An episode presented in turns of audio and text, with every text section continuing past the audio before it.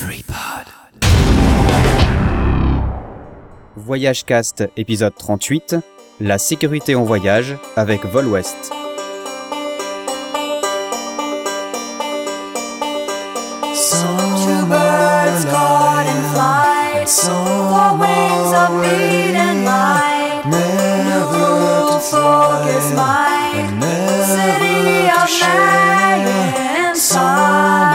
Survive and some will misplay. Some are See alive us shine, and some right in yours and left in mine. Fly early, don't be late. Do not hesitate. Et bienvenue dans ce nouvel épisode de Voyage Cast, le 38 déjà, avec Vol West. Alors, juste pour la petite histoire, vous savez qui c'est qui chante euh, dans le petit extrait qu'on vient d'entendre? Ben, c'est Vol West, avec sa femme. Et vous aurez l'occasion, justement, d'écouter totalement ce morceau en fin de podcast, puisqu'il m'a gracieusement laissé l'utiliser, et ça fait vraiment plaisir parce que j'aime beaucoup ce morceau. Alors, euh, qui est Vol West? Eh bien, si un jour euh, sur Google vous avez tapé survivaliste, il y a de fortes chances que vous soyez tombé sur son blog, puisqu'il a le blog Le Survivaliste. Mais alors, un survivaliste sur VoyageCast, c'est un peu bizarre, non? Eh bien, pas tout à fait. Pour ceux qui ont décidé de s'intéresser un peu plus au survivalisme, qui ont surtout décidé, oserais-je dire, de passer la barrière des médias qui les traitent de malades, qui croient aux extraterrestres, eh bien vous aurez appris que le survivaliste cherche surtout une chose, c'est l'autonomie et la sécurité personnelle. Or, dans le voyage, c'est bien deux problèmes qu'on a quasiment tout le temps.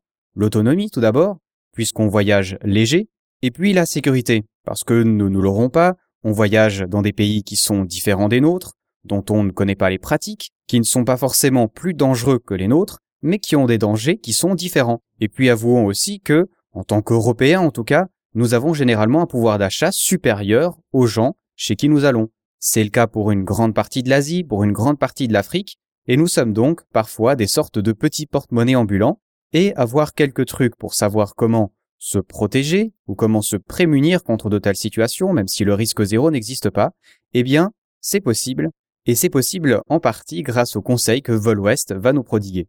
Alors pour faire un petit résumé des thèmes dont on a parlé sur cet épisode, en bref, on a parlé de la communication, on a parlé de l'autostop, de la gestion d'une situation tendue, de la connexion à notre environnement, de la confiance en soi et des manières de l'améliorer, le vol, le concept de l'homme gris, les petits trucs d'organisation quand on voyage à plusieurs, dormir dehors, ce qu'on pourrait appeler l'effondrement de la normalité en voyage, bref, un grand nombre de thèmes. Vous verrez qu'on a évoqué beaucoup de fondamentaux que la plupart des voyageurs connaissent.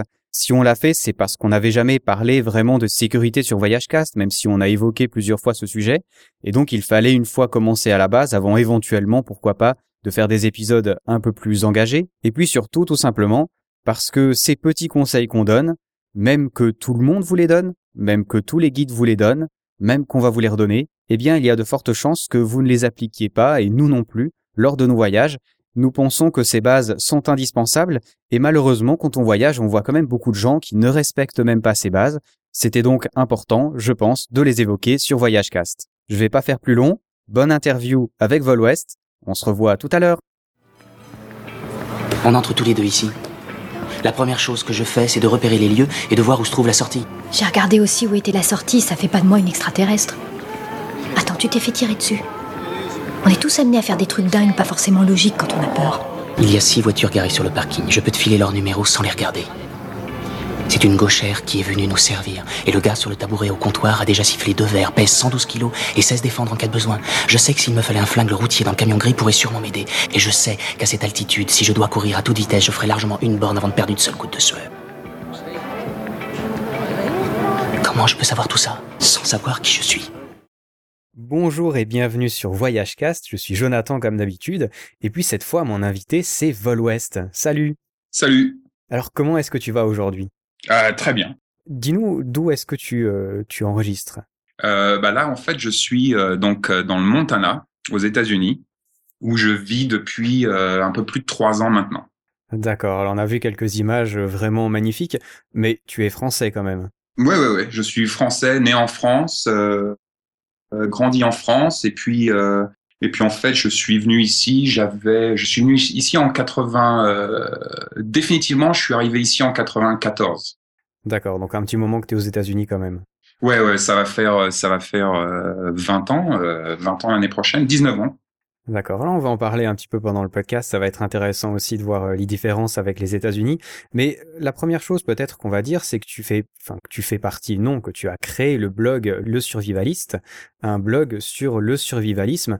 Et la première chose dont on va parler parce qu'on va vous parler de la sécurité dans le voyage, mais pourquoi est-ce que je t'ai invité? Parce que justement, je lis ton blog euh, depuis euh, pas mal de temps maintenant, euh, mais je trouve que les médias et les gens globalement ont un avis assez bizarre sur le survivalisme. C'est généralement des gens euh, qui ont de la DCA dans le jardin, qui ont miné leur salle de bain, euh, des trucs un peu bizarres qu'on voit à la télé. hein. Ça, ça fait toujours rire, mais c'est à mon avis pas tellement ce qu'est le survivalisme. Est-ce que tu pourrais nous expliquer alors peut-être ta version du survivalisme, parce qu'on on est conscient qu'il y a sûrement euh, plusieurs définitions. Qu'est-ce que c'est pour toi le survivalisme? Alors pour moi, tout simplement, c'est euh, décider de devenir les acteurs de notre propre bien-être, euh, et, ça au travers de stratégies d'indépendance, de résilience et d'autosuffisance. Donc c'est vrai que euh, les, les images qu'on reçoit un petit peu euh, de, de toute cette ambiance survivaliste euh, peuvent prêter à confusion. Bien évidemment, on a on a tous un petit peu des définitions euh, différentes et des approches différentes, et c'est normal. Euh, là, on parle on parle bien évidemment de l'humain. Euh, mais, mais vraiment, pour moi, c'est juste tout simplement euh, une, une, euh, un un sentiment et, une notion d'indépendance, de résilience et d'autosuffisance euh, dans un monde qui aujourd'hui euh, nous, nous propulse de plus en plus vers justement la dépendance, euh, que ce soit la dépendance technologique, que ce soit la dépendance étatique, euh, que ce soit la dépendance euh, par rapport à la nourriture, par rapport à l'eau, par rapport à l'énergie, toutes ces choses-là. Euh, et donc, je pense que c'est euh, très intéressant pour nous aujourd'hui, justement, de nous réintéresser un petit peu à cette à cette manière de vivre, à cette philosophie de de vivre euh, qui se rapproche un petit plus un petit peu plus de l'indépendance. Et on le voit euh, au travers d'événements plus ou moins euh, plus ou moins difficiles, que ce soit euh, par exemple l'effondrement un petit peu de l'économie en Grèce. Euh, certaines personnes euh, ont- sont retournées, ont été forcées de retourner vers des notions d'indépendance, de produire eux- eux-mêmes leur propre nourriture, euh, toutes ces choses-là.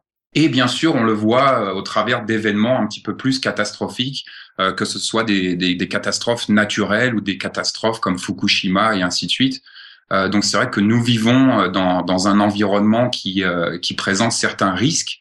Euh, et donc tout simplement, le survivalisme, c'est de s'intéresser un petit peu à notre bien-être et donc à penser un petit peu tous ces risques et en même temps d'influencer la qualité de notre vie au jour le jour. Ouais, c'est vrai que cette indépendance est, est loin d'être mauvaise hein, quand on voit. euh, D'ailleurs, aux États-Unis, c'est assez rigolo. hein, on est aujourd'hui, on est le, le 1er euh, octobre et euh, le budget n'a pas été voté. Alors, par exemple, je sais qu'il y a plusieurs instances. euh, alors, pour l'instant, si j'ai bien compris, c'est les sortes, les musées, les eaux, tout ce qui n'est pas vraiment indispensable à la vie, qui est stoppé. Ouais. Mais on pense quand même, euh, je crois, à 800 000 personnes qui ne peuvent pas aller travailler aujourd'hui, qui, je pense, ne sont pas payées non plus et qui du coup, s'ils sont dépendants de cet argent-là, euh, vont se trouver bien mal, hein, si j'ai bien compris.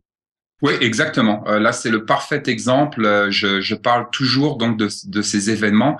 Euh, et bien évidemment, le plus gros risque, c'est ce que j'appelle un événement personnel, c'est-à-dire euh, voilà l'accident de voiture ou bien évidemment la perte de l'emploi. Et là, on s'aperçoit euh, avec euh, avec la fermeture du gouvernement aux US que nous avons plus de 800 000 personnes qui viennent de perdre leur emploi euh, du jour au lendemain, plus de salaire. Et donc effectivement, dans ces situations, euh, euh, c'est beaucoup plus facile de résister et de maintenir un petit peu notre normalité si effectivement nous avons quelques réserves de nourriture à la maison.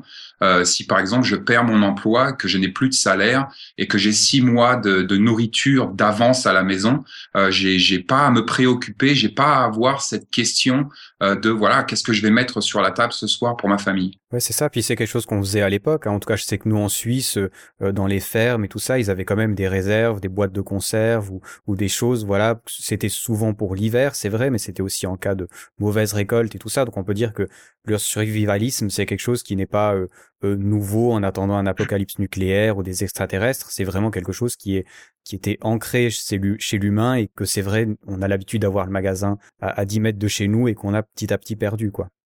Exactement, c'est euh, c'est une notion tout à fait primaire. D'ailleurs, pour euh, les gens qui t'écoutent et par exemple qui font des voyages en Afrique ou en Amérique du Sud, euh, ces pratiques sont totalement intégrées à la culture ambiante, c'est-à-dire que nous allons ici vivre sur des cycles naturels et qu'effectivement nous allons récolter par exemple notre nourriture en août ou en septembre et on va la conserver, la préserver et la stocker euh, pour bien évidemment passer l'hiver. Donc euh, c'est vraiment des notions primaires euh, que nos grands-parents vivaient tous un peu comme ça. Je veux dire, les, les- nos grands-parents qui ont connu la guerre, par exemple, euh, ils avaient toujours un petit peu de nourriture d'avance. euh, il se passe des choses. C'est euh, c'est la nature de notre euh, de notre univers. Ouais, c'est intéressant. Tu, dans ton blog, tu parles notamment des réserves d'eau, des réserves de nourriture, tu parles de l'argent aussi. C'est tout des petites choses, je pense que sans aller dans l'extrême, on peut tout à fait euh, intégrer dans notre vie pour justement être plus serein en cas de problème. C'est vrai que on n'y réfléchit pas, mais trois jours sans électricité, ben si on est en hiver, on a froid, euh, on n'a pas forcément à manger, on n'a pas d'eau. C'est des petits trucs, euh, je trouve, qui sont beaucoup plus utiles dans notre vie de tous les jours qu'en cas de grosse catastrophe qui arrive quand même assez rarement, quoi, finalement. Heureusement. Exactement. Oui, oui. On a on, on marche. euh, Moi personnellement, je marche sur une échelle de priorité. Et donc, effectivement, cette échelle de priorité, c'est tout simplement l'événement personnel, donc tout ce qui est perte de l'emploi, accident de la route, incendie au domicile. Par exemple, euh, en France, l'incendie au domicile, c'est toutes les deux minutes. Donc, euh, on a on a toute cette probabilité qui est qui est vraiment imposante. Et après l'événement personnel, effectivement, nous allons avoir des événements, par exemple, à l'échelle locale, à l'échelle régionale, à l'échelle nationale et après à l'échelle globale. Mais l'échelle globale, c'est c'est vraiment pas notre priorité. C'est-à-dire que moi, je ne je ne m'inquiète pas du tout d'une d'une d'une invasion d'extraterrestres ou toutes ces choses-là. Euh, moi, c'est vraiment euh, c'est vraiment mon travail, c'est vraiment euh, reparler un petit peu, remettre sur la table ces notions d'indépendance pour pour toutes les familles qui euh, qui veulent me lire. Eh ben, en tout cas, c'est très intéressant et ça me fait plaisir qu'on ait pu définir ça euh, d'une façon un peu plus équilibrée, un peu mieux. Et puis vraiment, intéressez-vous au survivalisme. Je pense que c'est intéressant pour tout le monde et c'est des petits réflexes que justement on a perdus. Alors, on va s'intéresser maintenant par rapport au voyage. Et peut-être la première question euh, qui me semble un peu compliquée, mais tu me diras si elle est compliquée ou non, c'est que le survivalisme, on cherche beaucoup, on l'a vu, à préparer. Alors, on fait des réserves, euh, on sauvegarde ses documents euh, de façon électronique, on, on réfléchit à beaucoup de choses.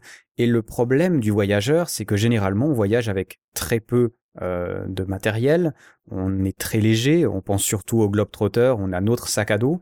Finalement, Mhm. comment est-ce qu'on fait du survivalisme sans avoir de matériel? Bah, je dirais que le, le- la chose la plus importante, en fait, euh, c'est euh, avec le survivalisme, en tout cas, c'est que bien évidemment, c'est notre attitude qui va primer. C'est-à-dire que les outils sont là pour bien évidemment nous aider. Euh, il est beaucoup plus facile, par exemple, de couper une branche si on a une scie euh, plutôt qu'une euh, qu'une cuillère en plastique. Euh, mais c'est vraiment une question d'attitude et cette attitude, bien évidemment, ne se range pas dans un sac, ne pèse rien. Euh, elle est en nous et, euh, et avec cette attitude, on va aussi avoir toutes ces questions de, par exemple, de savoir-faire. Donc tout ce qui est savoir-faire ne se met pas dans un sac non plus. Euh, ce n'est pas quelque chose qui peut être volé ou perdu. Euh, donc euh, on, on a quand même des avantages ici, des notions un petit peu, un petit peu basiques euh, qui vont bien évidemment pouvoir intégrer cette notion de survivalisme et de prévoyance euh, durant un voyage, par exemple. Ouais, c'est intéressant euh, cet, cet aspect de savoir-faire justement. On est tellement habitué, encore une fois, à avoir de l'argent pour pour qu'ils le fassent pour nous. Oui. Et puis c'est vrai qu'en voyage, le problème, euh, ben justement, c'est que des fois on n'a pas plus forcément d'argent, qu'on n'a plus de moyens, et finalement la seule chose qui nous reste, la seule chose qu'on peut vendre, si j'ose dire, ou échanger, c'est notre savoir-faire. Alors, d'après toi, pour un voyageur euh, lambda, quels sont les savoir-faire qu'il est important pour toi d'avoir avant de commencer à voyager? Bah, déjà, le plus important, le plus important des savoir-faire pour moi, c'est la communication, tout simplement. Euh, c'est quelque chose qui, euh, qui, qui me paraît primordial euh, si nous allons rencontrer des gens, par exemple, si nous allons évoluer peut-être au milieu de, de personnes. Il y a plusieurs manières de voyager. Hein. C'est, assez, euh, assez vaste en fait. Est-ce qu'on parle ici d'une famille qui va aller, euh, par exemple, dans un hôtel 4 étoiles à Maui pendant une semaine, ou est-ce qu'on parle d'un individu qui va peut-être voyager seul sur les routes en Amérique du Sud? Euh, et effectivement, ces, euh, ces deux catégories vont présenter différentes, peut-être euh, différents savoir-faire, mais euh, la communication reste primordiale pour moi. Tout simplement, savoir sourire, savoir dire bonjour, savoir écouter. Nous avons deux oreilles, nous n'avons qu'une seule bouche. Euh, c'est pas pour rien. Euh, donc, euh, donc tous ces savoir-faire, pour moi, euh, vraiment la, la, la communication euh, doit rester le plus important à mon avis. Toi qui voyages justement, et c'est intéressant le chapitre de la, de la communication, je l'avais écrit justement, comment est-ce qu'on fait pour communiquer quand il n'y a pas la langue justement Parce qu'on va dire que c'est facile quand on sait l'anglais dans certains pays, mais je me suis retrouvé, que ce soit en Inde ou en Afrique, dans des endroits où ma langue, le français, ou mon petit peu d'anglais que je parlais, ne me servait à rien. Et donc, comment est-ce qu'on fait pour se préparer à telle situation où la communication est très compliquée? Tu, toi, tu as voyagé, on n'a peut-être pas dit, mais tu as voyagé, donc tu as vécu certaines de ces situations, certainement.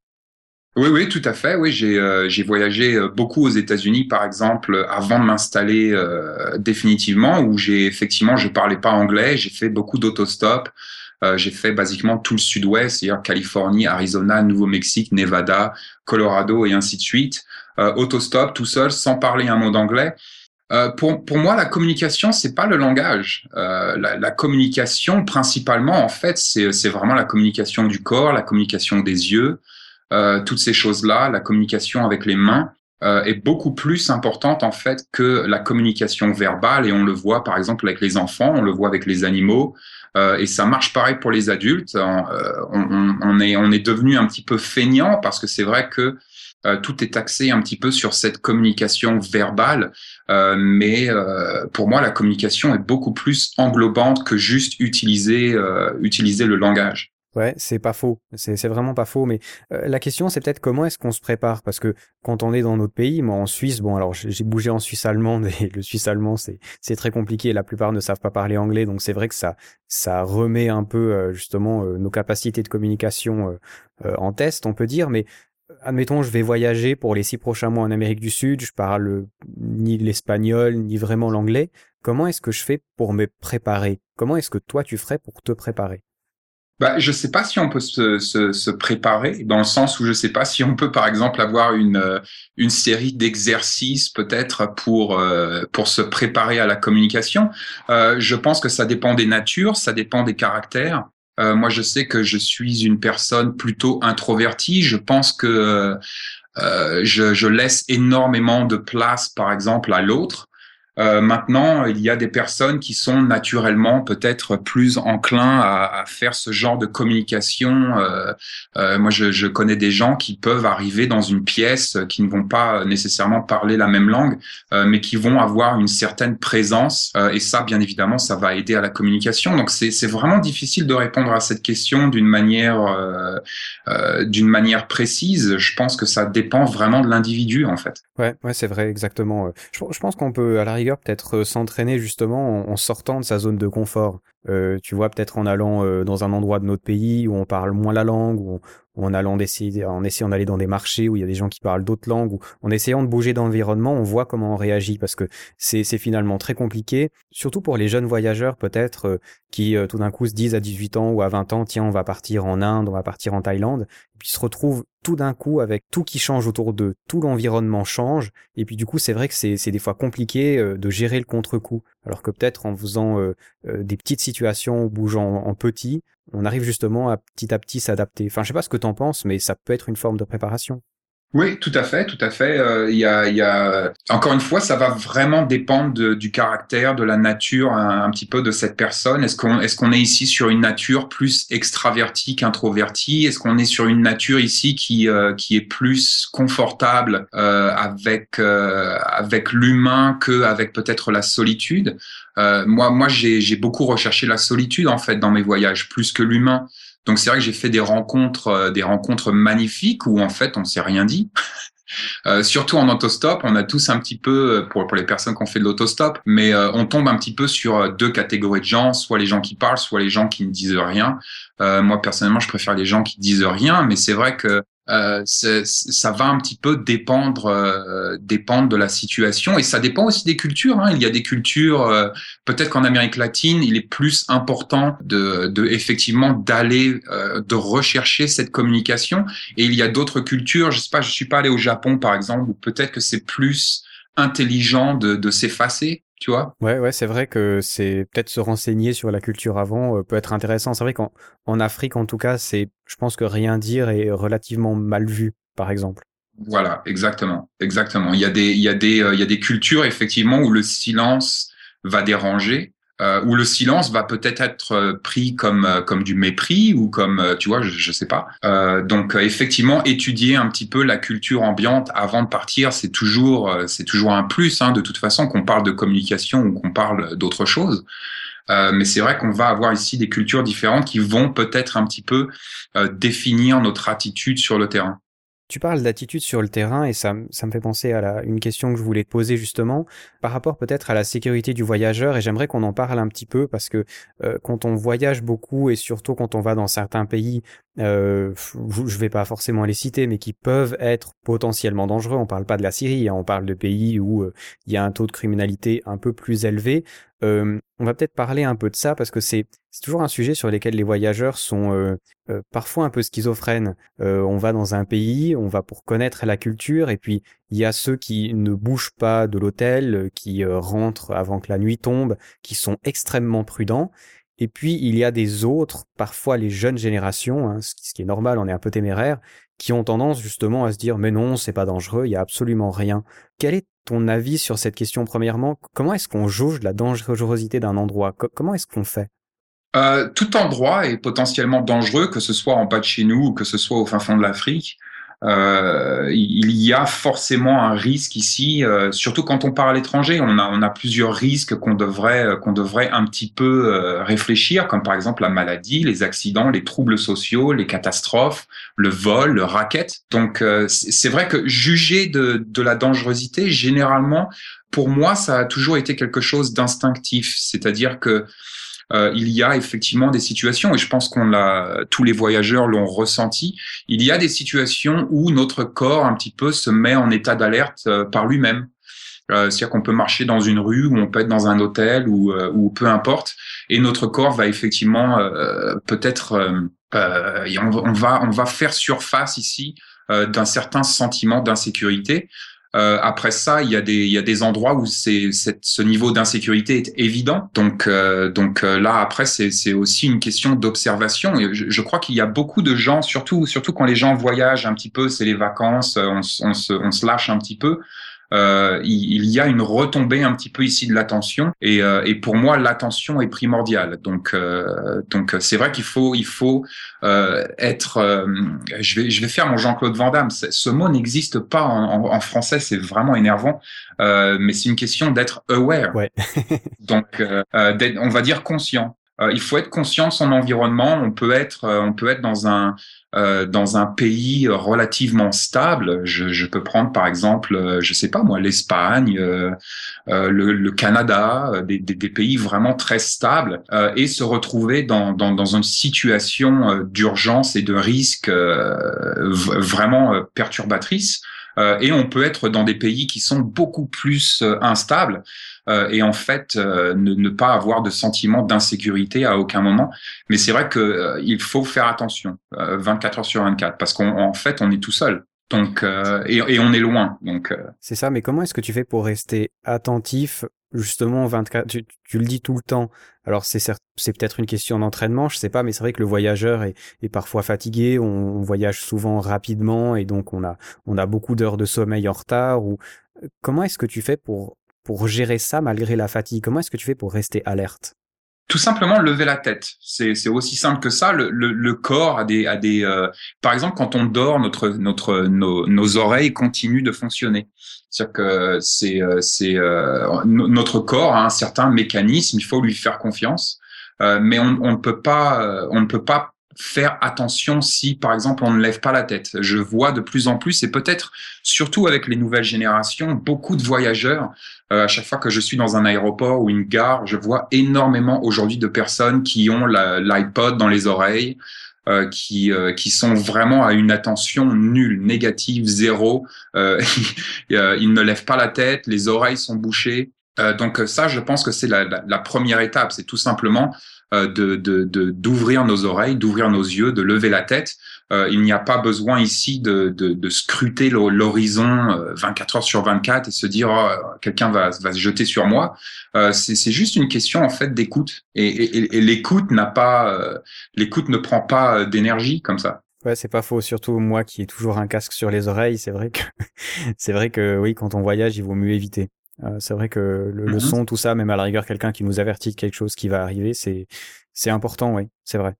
Oui, ouais, exactement. Et, et- et c'est une connexion à notre environnement. C'est une connexion que euh, et, et les urbains font beaucoup ça. Si, si tu te promènes par exemple dans Paris, dans Londres, euh, peu importe, une grande ville, tu vas voir que beaucoup de personnes de sur le terrain vont effectivement se boucher les oreilles avec un iPod, vont écouter de la musique et ainsi de suite pour un petit peu se déconnecter de leur environnement parce que parce qu'ils refusent cet environnement.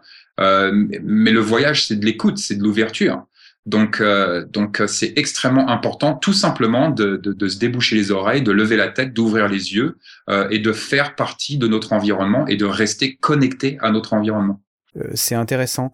Euh, tu parlais de la communication. Alors, admettons, voilà, euh, on, on a eu un petit souci. Enfin, je sais pas, on s'est fait arrêter dans la rue par euh, des personnes qui sont pas forcément tout à fait sympathiques. Euh, la première chose à faire généralement, et tu l'as dit, c'est la communication. Comment est-ce que tu Mhm. communiques dans une situation de tension? Parce qu'il y en a. Alors, c'est pas forcément des tensions graves. On n'est pas en train de parler de quelqu'un qui a un, un fusil sur nous. Ça peut être, on peut faire typiquement un accident de voiture. Et j'en ai vu, j'en ai vu un en Inde. Et euh, quand on fait un accident de voiture en Inde, il y a tellement de gens euh, qui invitent 15, 20, 30, 50 personnes qui se mettent autour, qui parlent tous euh, une langue qu'on comprend absolument pas. Euh, comment est-ce qu'on fait pour communiquer, pour calmer le jeu? Co- Comment est-ce que tu fais pour gérer ça? Euh, ben moi déjà, je fais 1m95, donc c'est beaucoup plus facile. Alors disons pour quelqu'un comme moi qui fait 1m74, qui est pas forcément super baraqué. Non, c'est vraiment une question d'attitude. Il n'y a pas besoin d'être grand. hein, C'était juste une blague. Non, mais c'est c'est vraiment une question d'attitude. C'est-à-dire que à la base, nous sommes des animaux et on se renifle. Donc, effectivement, si dans une situation un petit peu tendue, euh, nous projetons euh, une attitude tendue, une attitude stressée, euh, une attitude défensive, effectivement, le- les individus en face vont ressentir ça. Donc, euh, le, le, le principal, euh, la, la première étape, c'est tout simplement de respirer. Beaucoup de gens dans ces situations vont faire de l'apnée. Euh, la, la, la première chose à faire, c'est tout simplement de respirer, de prendre une grosse respiration, de se dire voilà, il s'est passé ça, ou j'ai affaire à, à face à une certaine situation, je vais prendre une grosse respiration, une, bou- une grosse bouffée d'air, je vais me tenir droit et encore une fois, je vais lever la tête, je vais faire face à mon environnement. Euh, ça, c'est des- des- les premiers gestes d'une communication euh, assurée, d'une communication qui va être euh, qui va être solide, sans sans être provocateur, sans être agressif, mais qui va juste dire voilà, il s'est passé quelque chose, mais je suis là, je prends ma responsabilité et je fais face. Euh, La question, c'est est-ce qu'on peut se préparer à tout ça? Parce que comme tu l'as dit, on vit dans un monde où on essaye d'avoir euh, souvent le moins de, de problématiques de ce genre, et du coup, on est relativement peu confronté à ce genre de situation. Alors, encore une fois, est-ce qu'il y a moyen de se préparer? Oui, alors sur sur ce point-là, effectivement, là on a on a des techniques et on a des moyens, euh, comme par exemple euh, tout simplement les arts martiaux, les sports de combat, tout, toutes ces choses qui vont un petit peu euh, venir construire en nous une confiance en soi. C'est pas forcément ici qu'on va apprendre euh, à taper sur la gueule des autres euh, ou à se défendre. C'est tout simplement qu'on va ici euh, un petit peu construire notre confiance en soi. Et cette confiance en soi, elle est primordiale dans la vie de tous les jours. Elle est primordiale dans la, dans la situation, un petit peu, euh, un petit peu dans, dans la tension, dans toutes ces choses-là. Euh, avoir confiance en soi, c'est vraiment le, le, le, le pilier un petit peu de tout cet univers de, de tension. Ouais, le concept des arts martiaux, euh, enfin, j'en j'en ai jamais fait hein, personnellement. Euh, je suis pas, euh, je suis Mm. pas absolument contre dans, dans l'absolu. Est-ce, enfin, enfin, des fois, je me dis, est-ce que ça aide vraiment euh, Des fois, on a un peu le, je- alors, j'ai peut-être expliqué différemment. Je me dis, je vais en voyage et du coup, c'est vrai que euh, par point de vue confiance en soi et tout ça, on se dit, voilà, je vais faire un petit peu d'arts martiaux, mais généralement, on s'y prend trois semaines avant de partir en voyage. Euh, on va faire euh, deux trois mouvements et, et ça nous aide pas du tout en fait. Et des fois, d'ailleurs, les arts martiaux sont contre-productifs. C'est-à-dire qu'on a une confiance en soi qui est exaltée. Et on se retrouve dans une situation, tu sais, on a, on a une expression aux États-Unis qui dit que quand tu as un marteau, tout ressemble à un clou. c'est pas mal ça.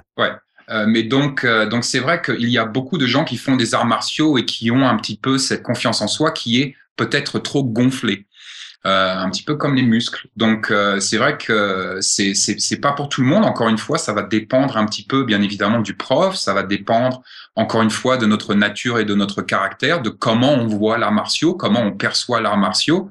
Euh, beaucoup de gens perçoivent l'art martiaux comme des techniques de combat, des techniques de défense et ainsi de suite. Pour moi, c'est plus une philosophie, c'est une euh, euh, c'est une manière de, de, de, de voir un petit peu. euh, D'ailleurs, je crois que c'est c'est Marcel Proust qui disait le, le, le véritable voyage de découverte ne consiste pas à chercher de nouveaux paysages, mais à avoir de nouveaux yeux. Et c'est un petit peu la même chose avec le avec l'art martial, c'est-à-dire que euh, c'est pas une question ici d'apprendre certaines techniques, c'est juste une, une question de, de, de, de peut-être avoir de nouveaux yeux sur notre environnement. Euh, et on revient un petit peu à la confiance en soi. Il n'y a pas que les arts martiaux pour développer, pour développer la confiance en soi. Euh, on peut faire des tas de choses comme tout simplement euh, travailler le bois, euh, construire quelque chose à la maison, ne serait-ce qu'une étagère Ikea.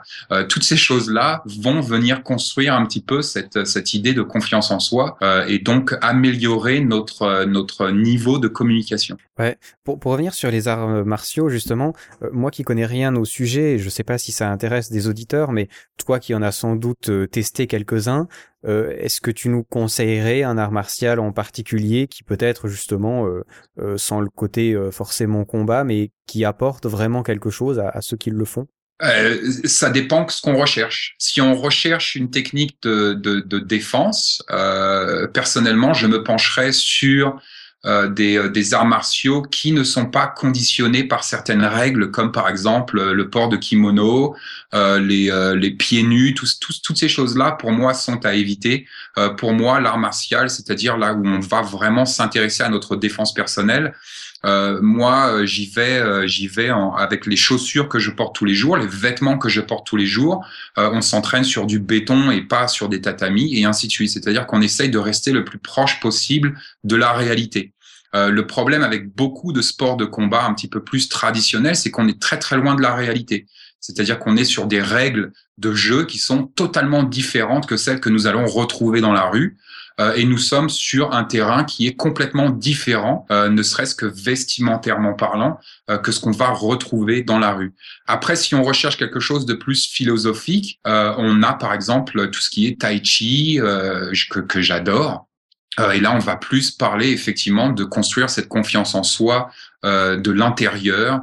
Euh, on va plus avoir ici des notions de respiration, de, de, de concentration, d'attention justement, euh, et bien évidemment de communication. Donc, euh, euh, pour moi, d'un côté, il y a le tai chi et de l'autre côté, peut-être un art martial. euh, qui euh, qui va plus être euh, vraiment dans dans ces dans ces notions de réalité. Oui, c'est vrai que on, est rarement en kimono dans la rue et puis on est beaucoup plus lourd avec des jeans, etc. C'est vrai que c'est des petits détails qu'on pense pas, mais euh, euh, mais qui rendent les choses beaucoup plus compliquées.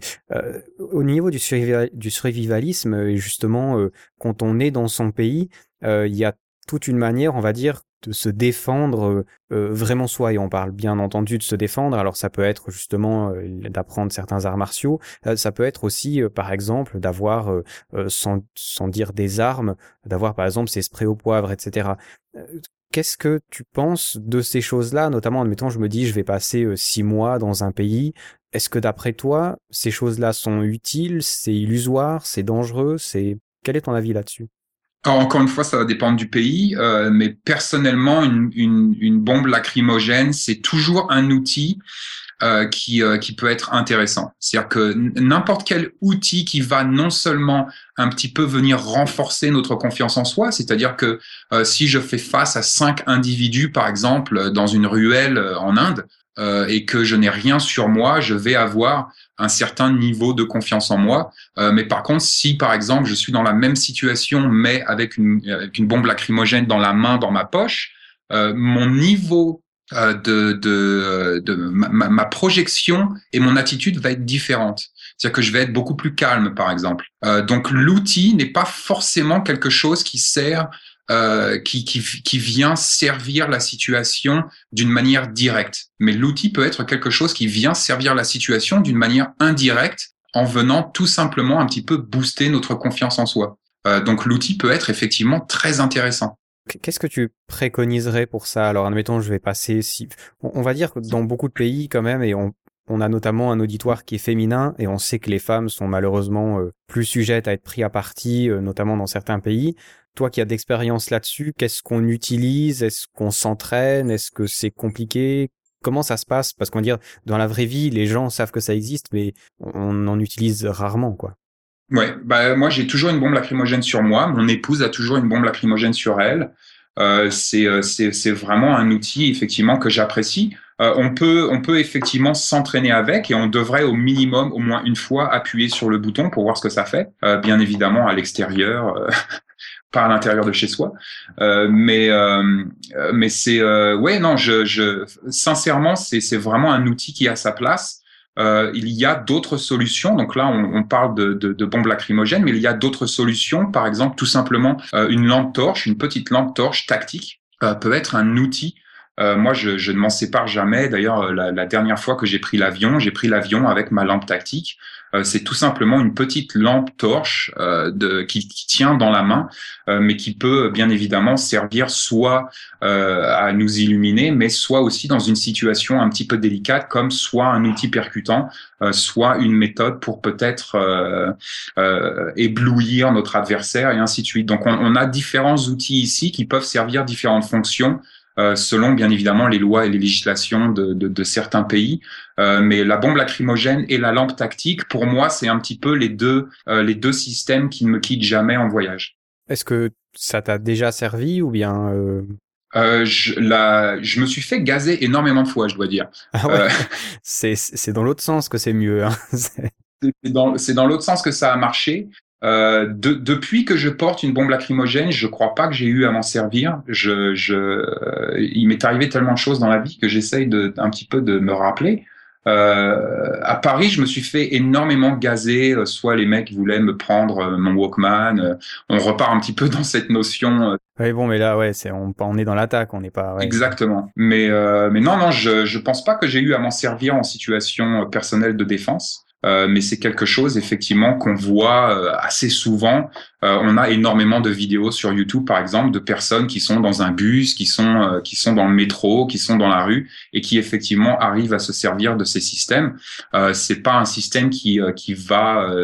On n'est pas sur du 100% ici, mais c'est un système qui peut effectivement avoir sa place et qui peut faire la différence. Exactement. Et je trouve que le euh, l'aspect de confiance en soi que tu soulignes est vraiment important. euh, C'est cette assise qu'on peut avoir qui va faire hésiter les éventuels agresseurs à venir nous agresser justement.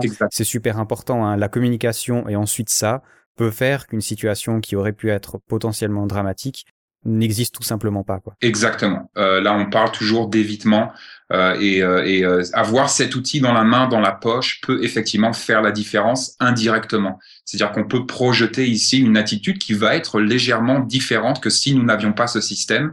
Et effectivement, ça peut nous éviter certains problèmes. Exact. Alors je vous encourage à lire, à aller bien sûr sur ton blog si vous voulez avoir plus d'informations sur ces techniques-là. hein. Tu as chaque fois des vidéos qui expliquent bien euh, euh, comment tout ça fonctionne et je pense que ça peut être un oui quelque chose de vraiment intéressant euh, en tout cas pour euh, pour la confiance et puis peut-être pour éviter d'être sans arrêt dans la peur quand on n'a pas ce genre de choses. Exact. Alors, tu as parlé un peu du, du vol tout à l'heure, on, on l'a juste survolé. Mm. En voyage, le vol, c'est une des pires choses qui peut arriver parce qu'on perd ses papiers, on perd tout ce qu'on a et du coup, on est sans rien à l'autre bout du monde. Ouais. Toi, tu qui as beaucoup voyagé, comment est-ce qu'on est-ce qu'on arrive à se prémunir du vol? Est-ce qu'il y a des petites techniques pour éviter de se faire voler justement? Parce que c'est le truc le plus bête qui peut arriver, franchement. Oui, euh, tout à fait. Bah, la, la première technique, euh, c'est encore une technique de communication, mais c'est tout simplement ce qu'on a, ce qu'on va appeler euh, l'attitude de l'homme gris.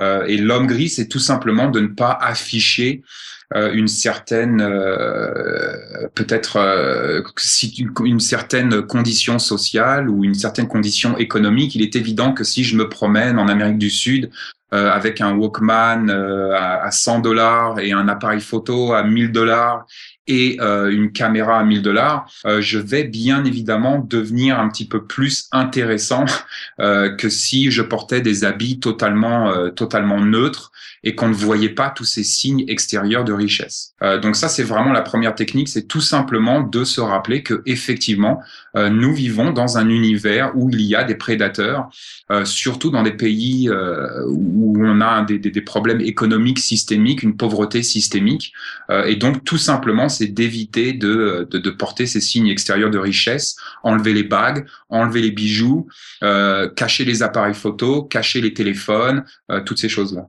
Ouais, c'est vrai que c'est c'est l'élémentaire, hein, on est censé tous le savoir, mais pourtant quand on voyage, on voit des gens qui Mhm. qui ne le font pas. Puis accessoirement, sans être forcément dans des pays lointains, mais euh, on rappelle quand même, euh, je me rappelle plus les chiffres maintenant, je sais pas si tu les as, mais le nombre de vols à l'arraché qu'il y a à Paris, c'est impressionnant quand même. Ouais, ouais, ouais, ouais, c'est impressionnant. Et euh, effectivement, pas besoin d'aller au fin fond de l'Inde pour pour subir le vol. Mais euh, mais c'est vrai que c'est très très simple en fait pour pour un petit peu venir renforcer cet aspect d'homme gris, euh, c'est-à-dire un petit peu de respecter bien évidemment le le, le, le terrain ambiant, euh, le terrain économique ambiant. Euh, pour aller un petit peu plus loin, on a aussi des outils comme par exemple euh, des, euh, des, euh, des systèmes de portefeuille, par exemple, ou des, des, des systèmes qui vont nous permettre un petit peu de cacher ce qu'on a de plus important et de le rendre beaucoup plus difficile à l'accès. Euh, donc, euh, tout ce qui est passeport et argent liquide, on devrait tous, euh, en tant que voyageurs, avoir un minimum d'argent liquide sur soi au cas où il se passe quelque chose euh, et au cas où on, on se ferait effectivement voler notre sac. Euh, mais donc, euh, toutes ces choses-là sont, sont importantes et vont venir un petit peu construire cette, cette indépendance et cette autonomie et cette résilience effectivement au vol. Ouais, exactement ça. Et puis euh, les, les documents euh, numérisés et postés quelque part sur Internet, que ce soit sur Google Docs ou etc. C'est des petites choses bêtes, mais qu'on a tendance étrangement à, à pas forcément faire quand on part en voyage. Et, et moi, je veux dire, par exemple, quand je vais à Paris, je pense pas à le faire. Et puis pourtant, sans mes papiers à Paris, euh, oui, bon, j'ai des amis, mais je serais embêté quand même, quoi. C'est des petits trucs bêtes, mais qu'il faut faire. Exactement. Tu, tu as parlé un peu, j'aimerais profiter justement, tu- vu que tu as voyagé souvent euh, léger, puisque tu as fait de l'autostop, etc., tu prends quoi comme équipement quand tu voyages? Parce que ça, à mon avis, ça fait aussi partie de la préparation justement et de pas se retrouver euh, Ouais. avec trop ou pas assez. Bah, je prends le moins possible. Euh, donc, euh, le, encore une fois, ça va un petit peu dépendre du pays. Euh, ça va aussi un petit peu dépendre de la personne. Il y a des personnes qui vont euh, qui vont devoir porter un petit peu plus. Euh, je pense à des personnes comme par exemple qui vont avoir certaines conditions ou euh, préexistantes, euh, comme par exemple du diabète, toutes ces choses-là. Donc là, on va avoir des modules un petit peu plus conséquents, peut-être des modules soins un petit peu plus conséquents. Euh, mais, euh, mais effectivement, porter le moins possible. euh, pour moi, le, premier rempart, ça va être mes vêtements. Pour moi, les vêtements, c'est extrêmement important. Je vois, par exemple, énorme et j'ai vu énormément de gens partir, par exemple, faire des voyages et ainsi de suite, et se retrouver dans les bois avec des sandales et un t-shirt en coton. Pour moi, c'est inacceptable. Euh, donc euh, effectivement, les vêtements, ça va être pour moi le plus important. Après ça, ce qu'on met dans le sac, ça va dépendre d'où on va, de combien de temps on y va, euh, euh, de, de- du, pays même, euh, de, de- du climat, bien évidemment. Euh, donc et puis bien évidemment de notre de notre tendance ici. Est-ce que nous sommes un voyageur plus de, je sais pas si tu connais Andrew Skurka, mais qui fait du trekking assez assez intense où lui il va faire des voyages par exemple de six mois où il va faire plus de 1000 kilomètres à pied.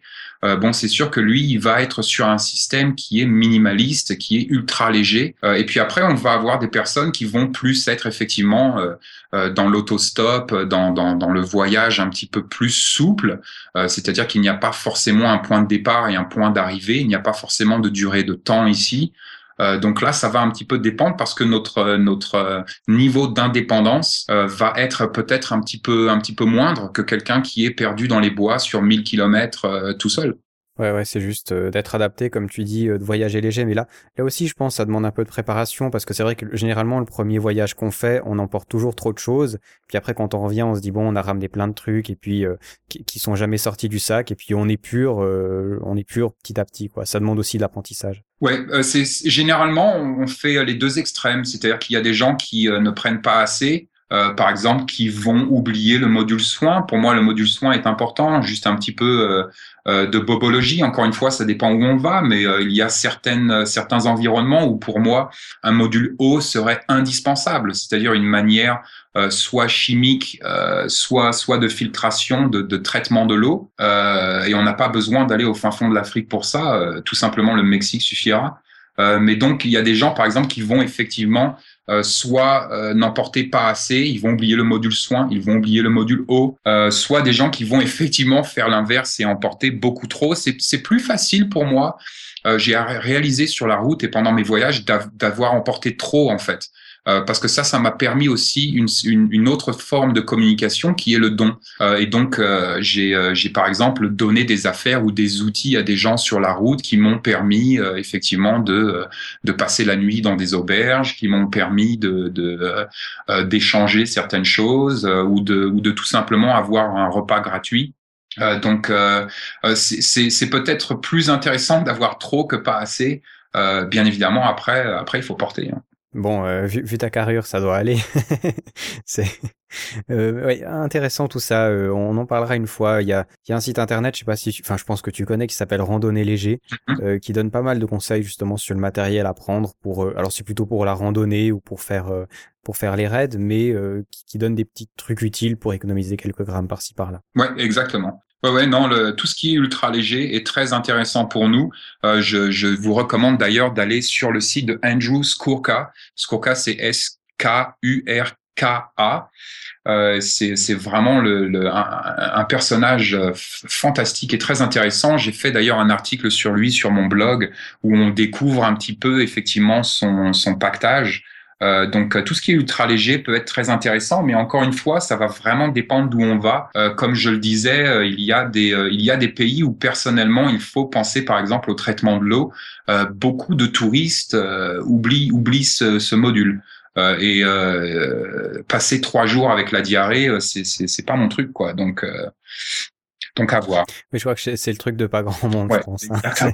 mais c'est vrai que c'est des petits trucs bêtes et souvent on oublie. Mais là, en score, c'est ça fait peut-être partie du, de la pensée du survivalisme. Mais ici, si on a besoin d'eau, on va en acheter facilement. Si on a besoin de quelque chose pour épurer l'eau, on, on, en a facilement aussi. Dans certains pays, c'est vraiment compliqué parce qu'ils les utilisent même pas ou il faut aller à la capitale pour aller chercher. Ouais.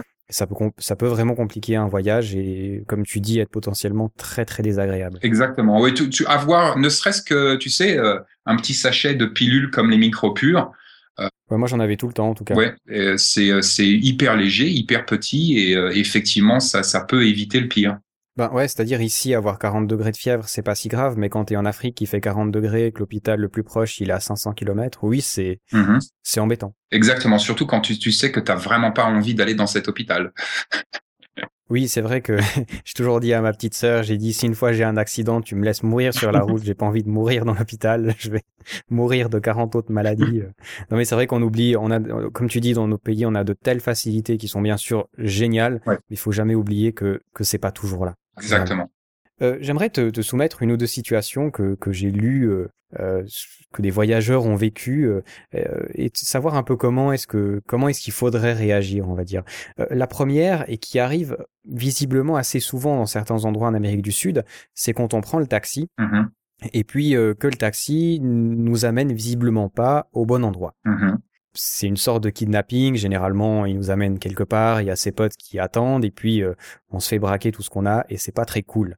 Alors, comment est-ce que tu réagis dans une genre de situation? Tu rentres dans un taxi, tu vois qu'il visiblement il prend pas la bonne route. comment est-ce que tu réagis? Waouh, difficile, difficile de répondre. Euh... Dur, hein ouais. Alors c'était Bernard Pichon qui avait vécu cette situation. Il avait fait un podcast avec moi. Il avait donné une solution que je trouvais un, vraiment intéressante. Euh, il avait dit, euh, il était euh, dans un pays justement, il devait se diriger vers euh, l'aéroport. Et puis euh, le gars prend la mauvaise route. Alors il se dit, ben qu'est-ce que je fais? Bernard Pichon a, a, plus de 50 ans, en tout cas, euh, c'est pas quelqu'un de très athlétique, donc euh, voilà le côté défense raté. Il a simplement dit au chauffeur, sans sans lui dire qu'il qui voyait qu'il allait à la mauvaise direction, il a dit oui, en fait, il faudrait juste qu'on se dépêche parce que euh, j'ai rendez-vous avec monsieur, euh, il a inventé un nom, euh, qui travaille à l'ambassade, on a rendez-vous avec lui, puis le chef de la police, là, pour faire un interview. Alors lui, les journalistes, du coup, c'était pas vraiment un mensonge, même s'il avait bien sûr pas d'interview à faire. Et puis la voiture a repris gentiment le chemin. Et je trouvais que c'était assez sympa parce qu'encore une fois, la première chose à faire avant sortir son arme, sortir je sais pas quoi, juste de la communication. Alors là, pour l'occurrence, c'est un mensonge, mais si ça nous sauve la vie, on va dire, on va dire que c'est acceptable. Je trouvais que c'était une bonne solution. Oui, tout à fait, tout à fait. Euh, le, la résolution des problématiques euh, avec la communication est toujours beaucoup plus intéressante que euh, que la résolution physique. ça va vraiment dépendre. Je crois que c'est impossible en fait de répondre à ce à ce genre de questions, tout simplement parce que ça va dépendre de l'individu, ça va dépendre du pays, ça va dépendre de nous. Euh, Est-ce qu'on s'en aperçoit assez rapidement ou pas? Euh, C'est assez délicat en fait euh, comme question. J'en j'en profite, tu as dit avant qu'il fallait euh, justement se préparer et rester alerte. Ouais. Euh, Est-ce que ça veut dire que quand tu vas quelque part, que tu connais pas forcément, tu as toujours euh, une idée euh, d'où est-ce que tu dois aller à peu près? Parce que justement là, l'avantage quand on sait où on va, c'est qu'on peut savoir que la voiture ne se rend pas au bon endroit. Exact. Ce qui nous laisse peut-être euh, la possibilité de décrocher notre téléphone ou, euh, ou n'importe quoi, de réagir à- avant que ça arrive. Donc est-ce que toi, tu, justement, tu as toujours idée d'où tu es, où tu vas, qu'est-ce que tu fais? Bah, c'est c'est mieux. Je me suis retrouvé dans une situation un jour, je faisais de je faisais de l'autostop.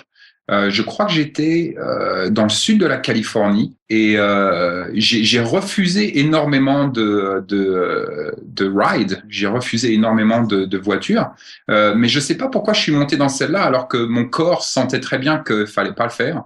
Et en fait, effectivement, le mec, euh, encore une fois, je parlais très peu l'anglais à l'époque, mais euh, le, le le mec voulait tout simplement euh, bon il y avait un petit un petit abus sexuel ici.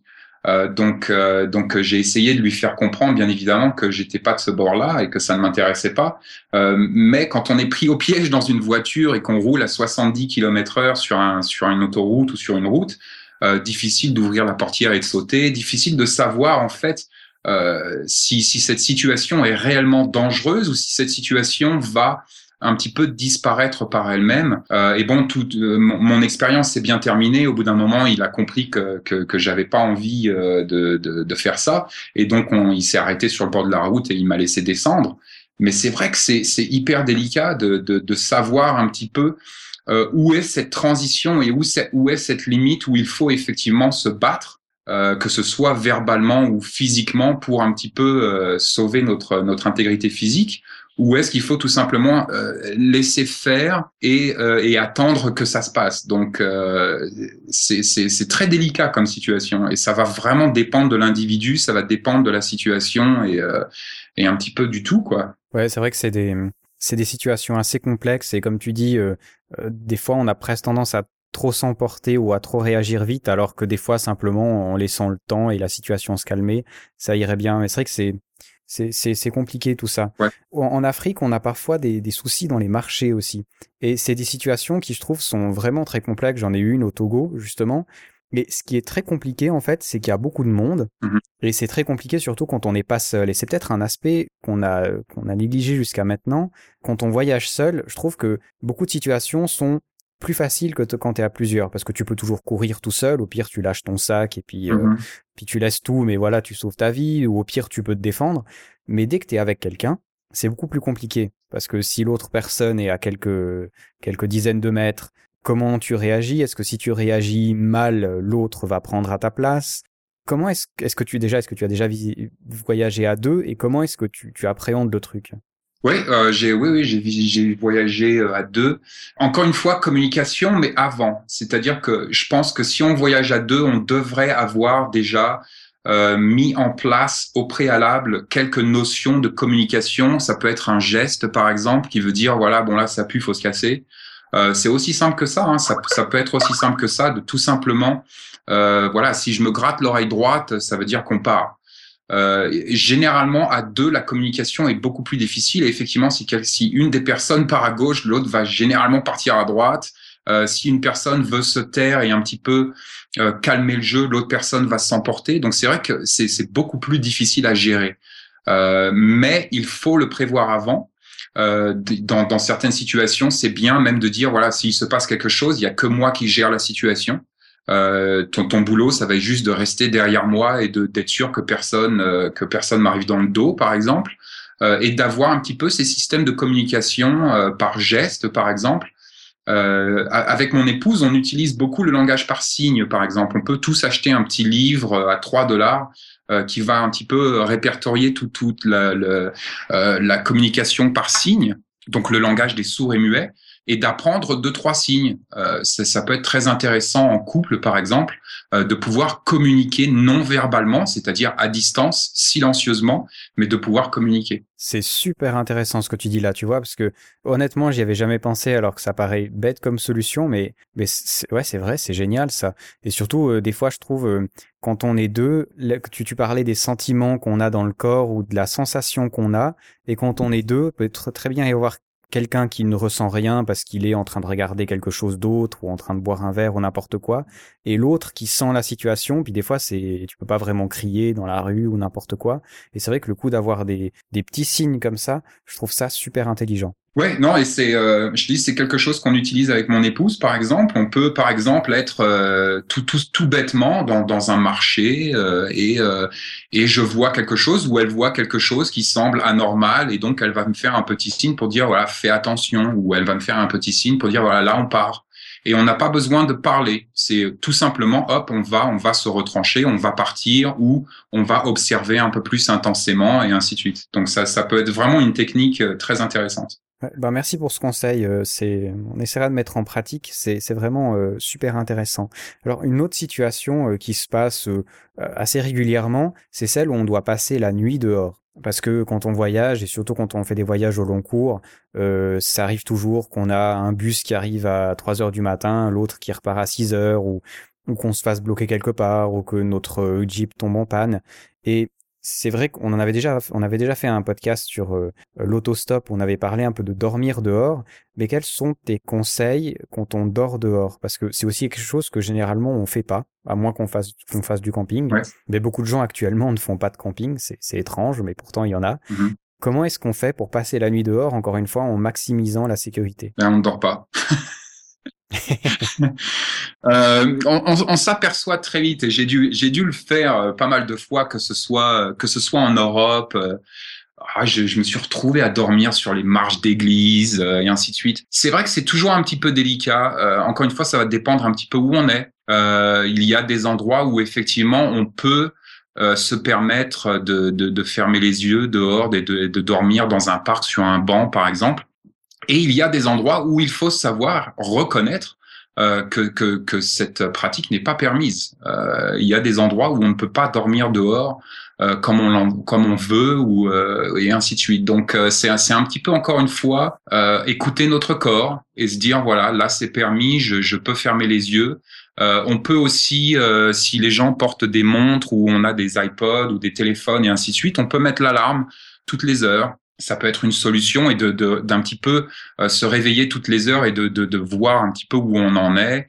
Euh, et bien évidemment sécuriser nos affaires un maximum, euh, euh, peut-être même se cacher. Euh, euh, c'est- ça va vraiment dépendre de l'environnement en fait. Ouais, c'était c'était Néo l'invité. Il avait dit que lui, euh, parmi ses multiples voyages en autostop, ce qu'il avait vu, c'est qu'il valait mieux s'éloigner des gens que d'être avec eux, et que c'est vrai que faire, euh, je sais pas, 10-15 minutes de marche en dehors d'une ville, Ouais. se trouver euh, un petit terrain où il y a personne et s'installer, c'était beaucoup plus sécuritaire que de rester, comme on le fait souvent, comme on a tendance à le faire, à rester dans une gare ou à rester dans des endroits qui sont peut-être plus fréquentés et potentiellement plus mal fréquentés. Ah oui, moi, moi, je dormirai jamais dans une gare, par exemple. C'est, c'est quelque chose de, pour moi, c'est inadmissible. Et pourtant, c'est le réflexe qu'on a tous, tu vois, parce Ouais. qu'on se dit, bon, il y a forcément du passage, donc c'est moins dangereux, puis il y a peut-être la police qui passe plus souvent, alors que si je vais dans la forêt, je suis tout seul, j'ai peur des loups, des lions, ou je sais quoi. Ah non, et tu vois, euh, Mhm. le réflexe logique serait d'aller là où il y a des gens, et Ouais. c'est pas toujours un réflexe logique, quoi. Euh, moi, je sais qu'en en Suisse, j'ai déjà dormi dans des gares aussi quand j'ai loupé le dernier train, et dans les gares, euh, enfin, chez nous en tout cas, à certaines gares, c'est là où il y a des ventes de drogue. Mhm. Donc c'est vrai que c'est peut-être pas l'endroit le plus cool où rester quoi. Enfin, il y a rien eu, tu vois, mais Ouais. Pense que dans certains pays ça peut être délicat. Ouais, ouais, non, non, c'est sûr. Euh, certains pays, par exemple, euh, le mieux à faire dans ce cas-là, c'est, peut-être tout simplement de trouver une église. Les églises sont toujours ouvertes normalement, surtout dans les pays catholiques. Euh, là, moi, je dormirais dans une église sans problème. Euh, on a des solutions comme ça, mais c'est vrai que la, la- la gare euh, impossible. Et là, tu parlais de la police, par exemple. La police n'est pas un gage de sécurité. Dans certains pays, euh, personnellement, moi, je crains plus la police que, que les citoyens, par exemple. Euh, on, on- moi, j'ai un ami, par exemple, qui a qui a voyagé au Mexique euh, et il s'est fait arrêter par la police. Il a passé trois semaines en prison et ils l'ont raquetté tout simplement, tout bêtement, juste pour qu'il euh, qu'il paye en fait euh, le droit d'avoir son passeport euh, retourné. Donc, euh, la police n'est pas forcément un gage de sécurité euh, et le- le- l'endroit où il y a du monde n'est pas non plus forcément un gage de sécurité. Donc, euh, c'est ça va encore une fois être un petit peu euh, à voir sur le terrain. Ça va dépendre de la culture, ça va dépendre du pays, euh, mais euh, mais faut surtout pas croire que la police, surtout dans certains pays, soit de notre côté.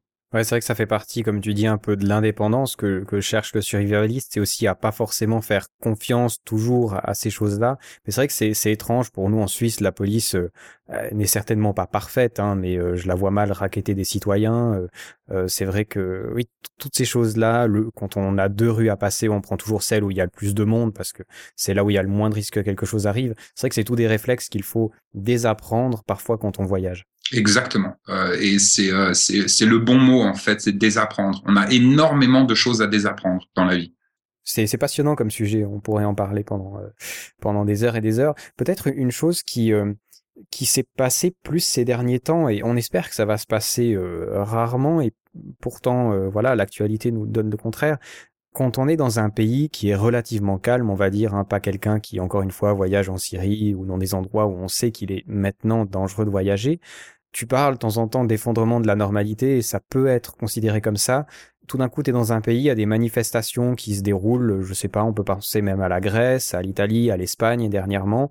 Il peut y avoir tout d'un coup des pays qui, sans rentrer en guerre, sans rentrer en guerre civile, sans être vraiment dangereux, euh, tout est modifié. Mhm. Et comment est-ce que tu réagis toi? Enfin, je sais pas si tu as vécu ça, mais comment est-ce qu'on réagit quand tout d'un coup tout ce qui était stable hier ne l'est plus forcément aujourd'hui et que toi tu es un voyageur au milieu de tout ça. Parce qu'il y a forcément des voyageurs qui se retrouvent dans ces situations-là. Bien sûr, bien sûr, on peut prendre l'exemple de la Somalie, on peut prendre l'exemple, euh, il y a énormément de pays, euh, même sans aller par exemple dans des troubles sociaux, mais euh, imagine, tu étais en train de faire un voyage au Japon et tu étais dans le nord du Japon euh, et tout d'un coup Ben voilà. euh, voilà, il se passe ce qui se passe. Euh, donc, euh, euh, la première chose à faire, et je pense que beaucoup de voyageurs oublient ça, euh, c'est une notion très importante qui devrait intégrer notre module administratif.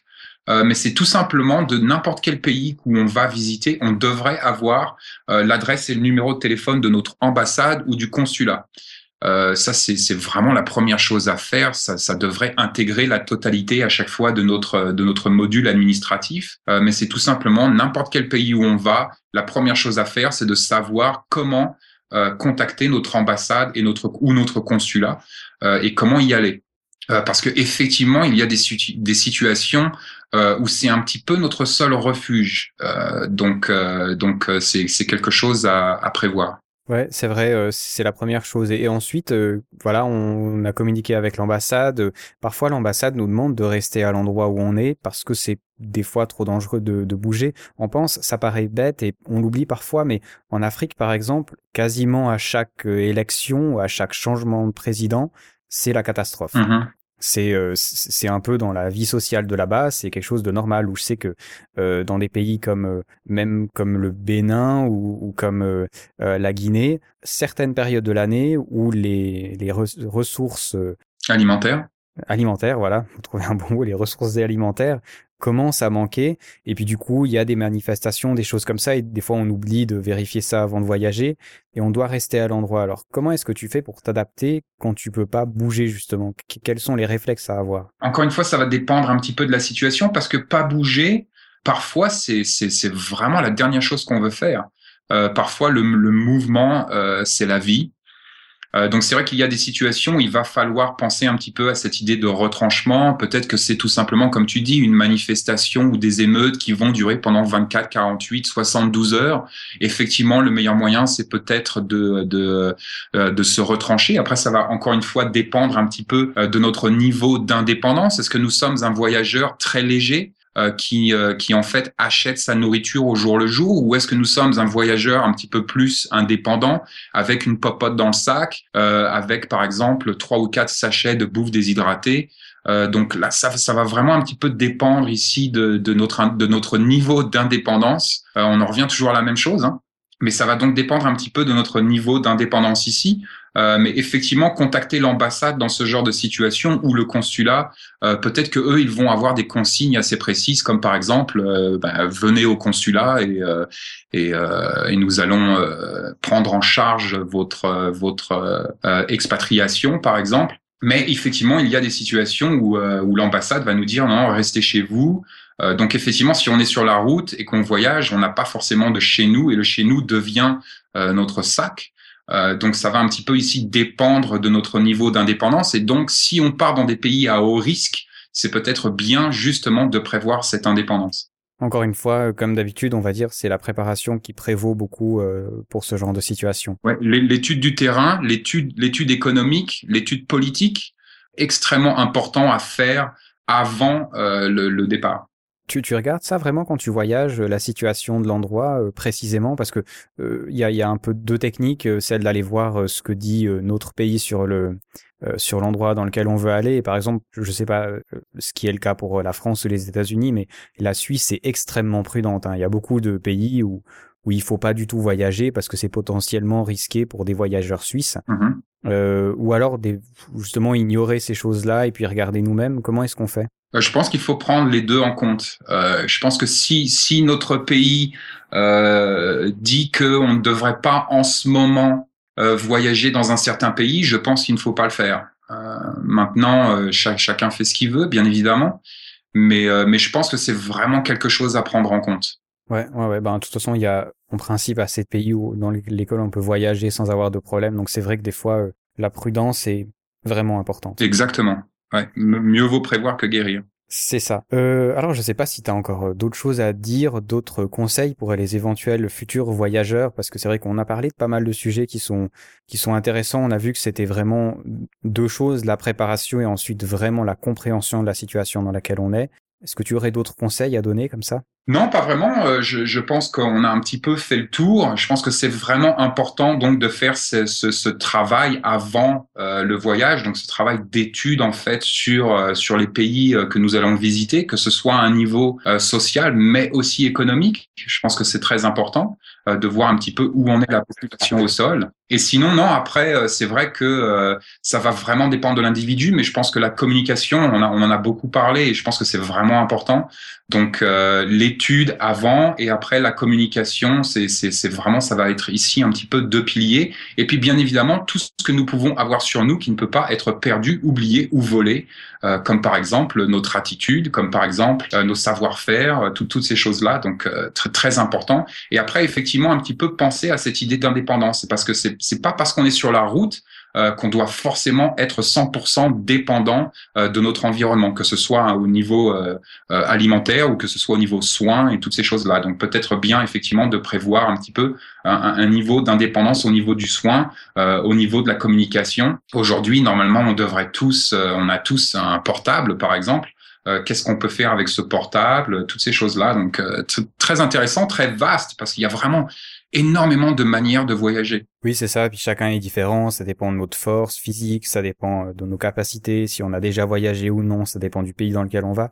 Mais je pense que c'est des petits points comme ça qui peuvent euh, vraiment donner un coup de main. Encore une fois, c'est un peu les basiques, mais on respecte rarement les basiques et c'est donc pas forcément nécessaire d'aller toujours dans les détails. Il faut déjà respecter les basiques et le reste vient ensuite. Ouais, exactement. Euh, pour, pour moi, le plus gros basique euh, le, que, que je vois que les gens, les, les touristes en général ne respectent pas, c'est c'est cette idée donc vestimentaire, c'est cette idée d'homme gris. On voit énormément de touristes euh, qui, euh, voilà, on, les voit à 100 kilomètres, quoi. Euh, donc effectivement, enlever les bijoux, enlever, essayer de porter des affaires qui qui vont être le plus sobre possible. Toutes ces choses-là, c'est vraiment important. Tu parlais un petit peu des femmes avant. Ça, c'est une question que les femmes doivent aussi se poser. Est-ce que c'est vraiment adapté de partir, par exemple, en Amérique du Sud avec des mini-jupes? Euh, Je ne pense pas. Est-ce que c'est euh, euh, donc toutes ces choses-là sont un petit peu à prévoir et c'est vraiment une étude un petit peu euh, euh, peut-être impersonnelle de, de- du pays qu'on va visiter parce que généralement les gens, tu sais, ont, ont cette vision du voyage qui est très personnelle. C'est-à-dire qu'ils vont se dire qu'ils vont pouvoir importer leur manière de faire, leur, leur, leur, leurs vêtements, leur attitude et ainsi de suite, et leur culture dans le pays qu'ils vont visiter, alors que c'est c'est juste pas possible. Non, clairement, pas du tout. Hein. Et puis c'est, il vaut mieux s'adapter. De toute façon, c'est pas en allant dans un pays qu'on va changer le pays. Hein. Euh, C'est, ça paraît illusoire, hein, vraiment. Exactement. Mais ouais, ok, le, le, le respect, tout ça, euh, j'aime bien. Alors, euh, si on va aller plus loin dans le côté euh, euh, survivalisme et préparation, et si ces sujets-là nous intéressent, je trouve que c'est des sujets qui sont hyper vastes qui ont tendance à souvent partir dans, vraiment tous les sens. On, peut passer des, semaines à lire des articles pour choisir son couteau, euh, euh, des semaines pour euh, faire son sac, choisir sa gourde. Et, et je trouve que c'est parfois un peu indigeste, si j'ose, pour ceux que ça intéresse. On commence par où pour comprendre ce que c'est le survivalisme et peut-être pour intégrer certains de ces éléments dans notre vie? On, commence par où? Il y, a, il y a un livre à lire absolument, il y a euh, euh, des vidéos à voir, une liste à faire. Comment est-ce qu'on commence? Bonne question. Bah, si, euh, si, si ça vous intéresse vraiment, je pense que euh, bah, mon blog est un bon point de départ. J'ai, par exemple une, une page un petit peu, un petit peu abstraite où je parle effectivement de ma vision du survivalisme. Euh, et donc, euh, ça peut être un bon point de départ parce que là, on est beaucoup plus englobant, on est moins, euh, comme tu dis, dans toute cette euh, dimension d'outillage ou de, de, de préparation qui peuvent être effectivement indigestes et assez lourdes. Donc, euh, donc c'est c'est bien peut-être un petit peu de commencer large. Des livres à lire euh, qui, qui peuvent être un petit peu larges pour commencer. Euh, je- J'en ai pas vraiment en tête, mais on pourrait penser à des classiques. On pourrait penser, euh, on pourrait penser à du Jules Verne. On pourrait penser euh, à du Pirsig. Euh, des choses comme ça. Euh, C'est euh, c'est c'est tout un thème en fait. Là, on revient encore une fois. Le le euh, la, la matrice un petit peu du survivalisme, c'est l'indépendance. Donc tout ce qui va un petit peu toucher à l'indépendance, on, on pourrait parler de Taureau par exemple. Euh, on pourrait parler d'auteurs comme ça, mais donc tout ce qui va un petit peu toucher à cette notion d'indépendance sans réellement rentrer euh, dans tout ce qui est technique euh, au quotidien, par exemple, vont vont être bien évidemment très intéressantes. L'idéologie en premier, puis les outils ensuite. Un peu comme on a dit, euh, voilà, euh, ce qu'on sait faire, ça reste le plus important. Le reste, c'est des outils qui peuvent se perdre, se casser, euh, voilà. Exactement. Le, le, le, plus important ici, c'est tout simplement donc cette décision de devenir euh, les acteurs de notre propre bien-être. C'est réaliser en fait que euh, nous vivons dans un univers où il y a certains risques, euh, où il y a certaines problématiques, que ce soit des problématiques économiques, mais aussi des problématiques écologiques, par exemple. Euh, donc, euh, donc de réaliser un petit peu euh, la nature même de notre univers et de voir que au final, euh, la, la, la solution qui reste la plus pragmatique et la plus intéressante pour nous, c'est tout simplement de travailler notre indépendance, de travailler notre autosuffisance et aussi de travailler notre résilience, parce qu'il y a des problèmes. On en a un petit peu parlé, comme euh, par exemple, voilà, la centrale au Japon, euh, les, les, les tsunamis, les, les catastrophes naturelles, donc, mais aussi les catastrophes technologiques, les catastrophes sociales, toutes ces, toutes ces choses-là. Euh, nous avons des problèmes ici et effectivement, euh, la, la, pour moi, euh, personnellement, la meilleure solution, c'est pas forcément de pointer le doigt et d'accuser nos politiciens, d'accuser euh, la machine agricole ou d'accuser ceci et cela, mais tout simplement de se remettre soi en question euh, et de voir comment, par nous-mêmes, nous pouvons améliorer la qualité de notre vie au quotidien. Ouais, je suis assez d'accord avec ça, franchement. Plutôt que de se plaindre, agir pour euh, gagner en autonomie, c'est, à mon avis, c'est de toute façon pas un mal.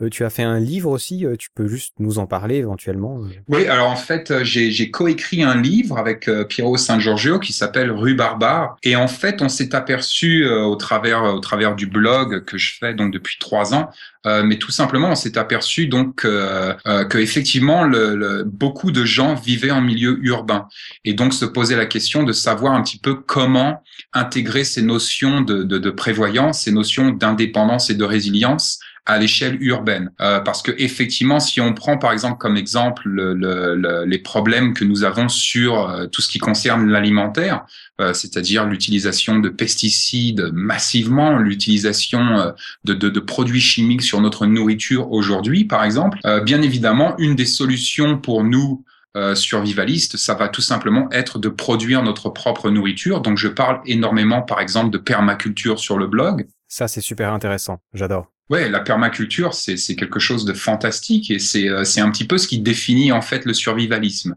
Euh, mais donc je parle énormément de permaculture, de faire tout simplement pousser notre propre nourriture pour éliminer euh, l'étape agroalimentaire qui nous dérange aujourd'hui.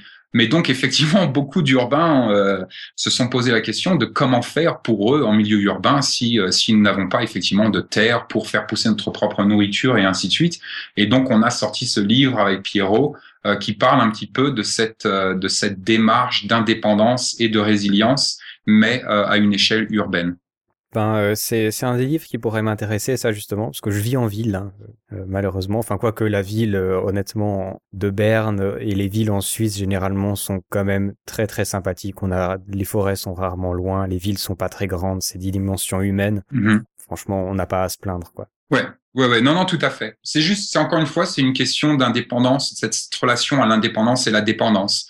C'est-à-dire qu'est-ce qui se passe dans une ville si, par exemple, euh, il y a une panne d'électricité pendant trois jours euh, com- Comment comment ça se passe pour l'eau Comment ça se passe pour les déchets Comment ça se passe euh, pour toute cette euh, cette logistique en fait de vie au quotidien Euh, Et c'est vrai que nos villes sont ultra dépendantes euh, de, ce que j'appelle les systèmes de support qui vont donc être l'électricité, l'eau.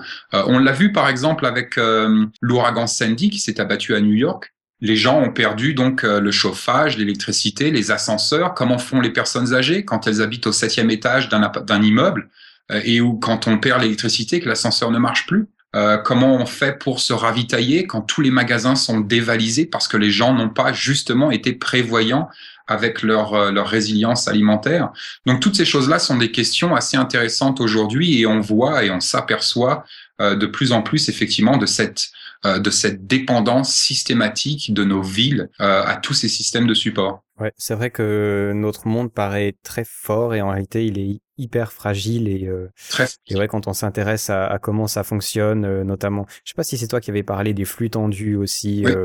Euh, c'était toi. J'avais trouvé ça passionnant parce que ça paraît bête, mais on pense toujours qu'il y a de la bouffe partout, alors qu'en fait non, quoi. Non, en fait, euh, nos, nos supermarchés euh, ont basiquement euh, 72 heures de réserve. Mais effectivement, quand, comme on l'a vu avec euh, l'ouragan Sandy à New York, euh, quand l'ouragan est arrivé, euh, le gouvernement a dit bon, voilà, il va se passer ceci, il va se passer cela, et donc effectivement, des millions d'individus se sont rués sur les supermarchés, et en quelques heures, plus d'eau, plus de nourriture. Euh, plus plus de toutes ces denrées basiques comme euh, voilà plus de pain plus de fromage euh, euh, tout tout part quoi euh, en quelques heures et donc c'est vrai qu'on se retrouve très très vite euh, le nez face à notre indépendance face à notre dépendance envers ce système et, et malheureusement vu que nous avons de plus en plus de villes massives au monde c'est quelque chose qu'il faut effectivement si vous vivez dans un milieu urbain qu'il faut un petit peu prévoir et calculer Ouais, tout ça est vraiment euh, passionnant, je trouve. euh, c'est, c'est, c'est- ouais, J'ai- j'aime vraiment beaucoup tous ces systèmes-là et je pense à mon papa qui va cuire des lapins dans la forêt et qui apprend à faire du feu et à faire du pain. Non, mais c'est vrai que c'est, c'est des, c'est des petites choses, honnêtement, qui paraissent bêtes, puis qu'avant on faisait pour s'amuser et qu'on, qu'on peut faire en s'amusant justement. Mais euh, à, à mon avis, ça peut que être utile un jour ou l'autre. Même si on a l'habitude que tout marche, il y a forcément un jour où ça marche plus et où toute cette connaissance nous est utile. Ben, en tout cas, ça m'a fait vraiment plaisir de te, de te recevoir sur VoyageCast, vraiment. Et puis, euh, ben, euh, allez, euh, allez sur le blog euh, de Vol West, vraiment. Et puis, euh, on se dit à une prochaine, certainement. ouais pas de problème ben prends soin de toi et puis merci de merci de m'avoir écouté Eh ben, c'était un plaisir. Allez, Ciao. ciao. Si vous n'avez point remarqué les poils de fourrure d'astrakan qui se sont pris à un clou au-dessus de mon épaule gauche, il est tout à fait inimaginable que vous n'ayez décelé les effluves intenses de hareng mariné à la vodka, associés à une odeur de transpiration fort incommodante. Entre les poutres, au-dessus de nous, il y a un homme qui se cache, un cosaque. Ceux-ci sont connus pour leurs acrobaties improbables et ont la sinistre réputation d'arrondir leur fin de mois en assassinant. On peut donc supposer sans mal que votre prochain client a l'intention de vous tuer. Ce sera tout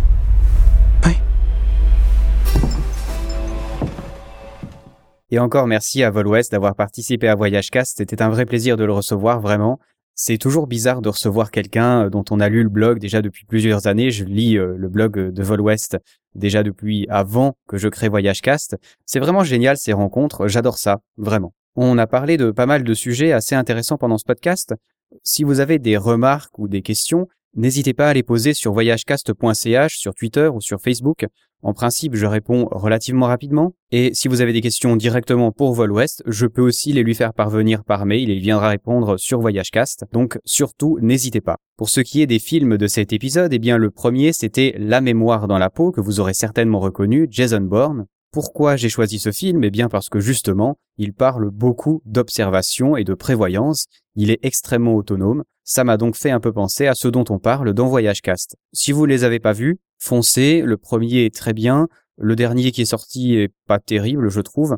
Et surtout, il me semble que c'est la première fois, ou en tout cas la première fois dans un grand film, qu'on utilise cette technique absolument abominable qui consiste à faire bouger la caméra dans tous les sens pour donner plus de réalisme. Certains réalisateurs dont je ne citerai pas le nom sont absolument fans de cette technique et je déteste ça. Vraiment, c'est horrible.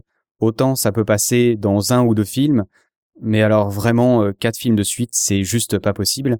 On va donc remercier le gars qui a inventé ça et lui dire qu'il aurait pu euh, garder ça pour lui. Mais bref, ça reste un bon film. Pour le deuxième, il s'agit de Sherlock Holmes, le deuxième, qui est sorti donc, un jeu d'ombre, je suppose en français, à Game of Shadow en anglais, c'est prononcé abominablement mais je crois que vous aurez compris. Un film que j'aime beaucoup, surtout grâce à Robert Downey Jr., euh, celui qui joue aussi Iron Man. Euh, j'aime beaucoup cet acteur, je sais pas, il a la classe, il se la pète un peu, il faut l'avouer, mais ça va très bien pour les rôles qu'il joue. Et surtout, j'adore vraiment la voix française, qui est vraiment superbe, avec une bonne élocution et tout ça. Et c'est franchement un film sympa à regarder, il faut pas hésiter. Voilà pour ce qui est des films. Le prochain épisode, alors là, autant vous le dire, ça sera vraiment du lourd. Aucune hésitation là-dessus. Pour tout vous dire, cet enregistrement est un pur hasard, puisque j'étais au Grand Bivouac, un festival de voyage dont il faut absolument que je vous parle, notamment parce que je fais partie de la sélection d'Avila Marco Polo et on va en discuter certainement sur VoyageCast puisqu'il y a déjà quelques élèves qui m'ont confirmé qui viendraient parler de voyage sur VoyageCast. Totalement par hasard, ils avaient besoin d'un enregistreur pour enregistrer un débat qui était après un reportage qui était diffusé au Grand Bivouac. Et puis moi, en bon podcasteur tout terrain, j'avais mon enregistreur, mes micros, mes câbles et tout ce qu'il fallait pour enregistrer et j'ai donc profité d'enregistrer ce débat qui était a priori au début pour le réalisateur du film, pour qu'il ait une trace de ce débat-là. Mais bon, ceux qui me connaissent le savent, je suis pour le libre, je suis pour la gratuité, surtout la gratuité de ce que je pourrais appeler la culture ou la connaissance. Parce que là, oui, on parle bien de culture, de voyage, c'est extrêmement rare d'avoir des bons débats sur ces sujets-là, d'avoir des bons intervenants, et c'est surtout des débats qui sont généralement à la télé où ça commence à gueuler au bout de deux secondes parce que c'est de la télé. Alors là, en l'occurrence, c'est un débat sur l'Afrique, sur le Tchad, plus précisément, il y a une tribu qui s'appelle les Toubous, qui était une tribu qui accueillait les voyageurs avec des cailloux, donc une tribu où a priori on n'a pas tellement envie de voyager. Mais voilà, actuellement, il y a plus de 2000 touristes par année, ou en tout cas c'est prévu d'avoir 2000 touristes par année qui vont dans ces tribus-là. Et c'était donc l'occasion d'en faire un débat. Pourquoi est-ce qu'on va là-bas? Comment est-ce qu'on va là-bas? Ce sont des régions sahariennes qui sont vraiment dangereuses pour le voyageur. Hein. C'est des endroits où il y a des enlèvements, où c'est en théorie pas très encouragé à aller. Et puis il y a l'aspect, est-ce qu'on y va pour montrer aux gens qu'on est gentil et pour euh, orienter euh, le voyage de tentative de faire la paix avec ces gens-là. Au contraire, est-ce qu'on n'y va pas? Est-ce qu'on y va avec nos caméras? Est-ce qu'on y va avec nos photos? Et vous verrez que c'est un débat qui est vraiment très riche. Le reportage s'appelait Revenir en Afrique dans les montagnes du Tibesti les intervenants sont Maurice Freund, Jean-Christophe Ruffin, qui est ancien ambassadeur de France au Sénégal, Michel Zongo, qui est un réalisateur burkinabé, interrogé par Guy Chomreuil, qui est journaliste et qui fait partie de l'organisation du Grand Bivouac, qu'il en est même le président, sauf erreur. J'aimerais tellement vous parler de ce débat que j'aimerais presque vous le passer directement, mais ça va faire long. Donc, à dans deux semaines pour ce débat qui sera vraiment très riche en enseignements, notamment la vision de la France en Afrique, puisque avec le Mali, bien sûr, on se doute que beaucoup de choses ont changé, pas forcément pour le mieux, pas forcément pour le bien, pas forcément comme on vous le dit dans les médias traditionnels. Bref, ce voyage cast sera vraiment riche en enseignements pour tout le monde. D'ailleurs, j'aimerais bien savoir ce qui vous intéresse d'écouter. Parce que c'est vrai que Voyagecast reste tout à fait libre. Euh, je parle autant de destination que de philosophie du voyage. On m'a dit que la philosophie du voyage, visiblement, était quelque chose qui vous intéressait. Est-ce que c'est vraiment le cas pour tout le monde ou est-ce que c'est des sujets qui vous barbent? Est-ce que éventuellement aller dans la direction de l'anthropologie ou d'ethnologie de temps en temps, ça vous intéresse? Ou est-ce que ce qui vous intéresse, c'est plutôt d'avoir des guides sur des pays? Alors de toute façon, il y en aura plein, hein, c'est pas du tout ce qui dérange. Je continuerai à faire un peu ce que je veux, entre guillemets, mais n'hésitez pas, s'il y a des thèmes qui vous branchent plus, s'il y a des questions que vous vous posez, s'il y a des intervenants que vous désiriez avoir sur VoyageCast, eh bien, n'hésitez pas à le dire, c'est aussi fait pour ça, et euh, dans la mesure de mes moyens, j'essaierai de répondre à vos demandes.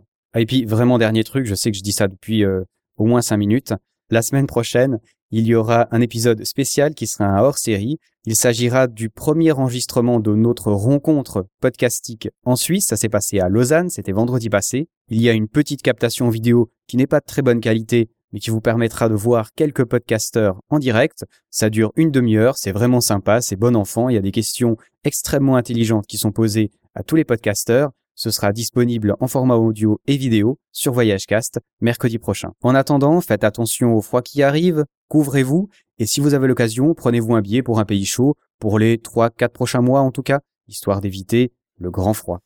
Allez, on se dit à la prochaine. À ciao, bonsoir.